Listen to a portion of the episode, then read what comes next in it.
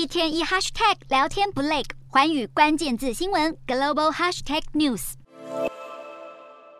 各国领袖在二十号齐聚第七十七届联合国大会。联合国秘书长古特瑞斯在开幕致辞就开宗明义，表示全球情势岌岌可危。古特瑞斯点名乌俄战争、全球各地的区域冲突，还有气候危机、开发中国家的金融状况，以及贫穷与孩童的教育品质等等，都是此刻面临的问题。各国领导人也接续为乌俄战争喊话。挥兵进攻乌克兰的俄罗斯总统普丁，在联合国大会开议之前发表公开谈话。表示俄方会在国际舞台上坚持主权方向。普丁暗指美国和西方国家阻挠全球朝多极化发展。今年各国领袖都亲自现身联合国大会，乌克兰总统泽伦斯基则是唯一获准破例，预料将用录影的方式发言参与。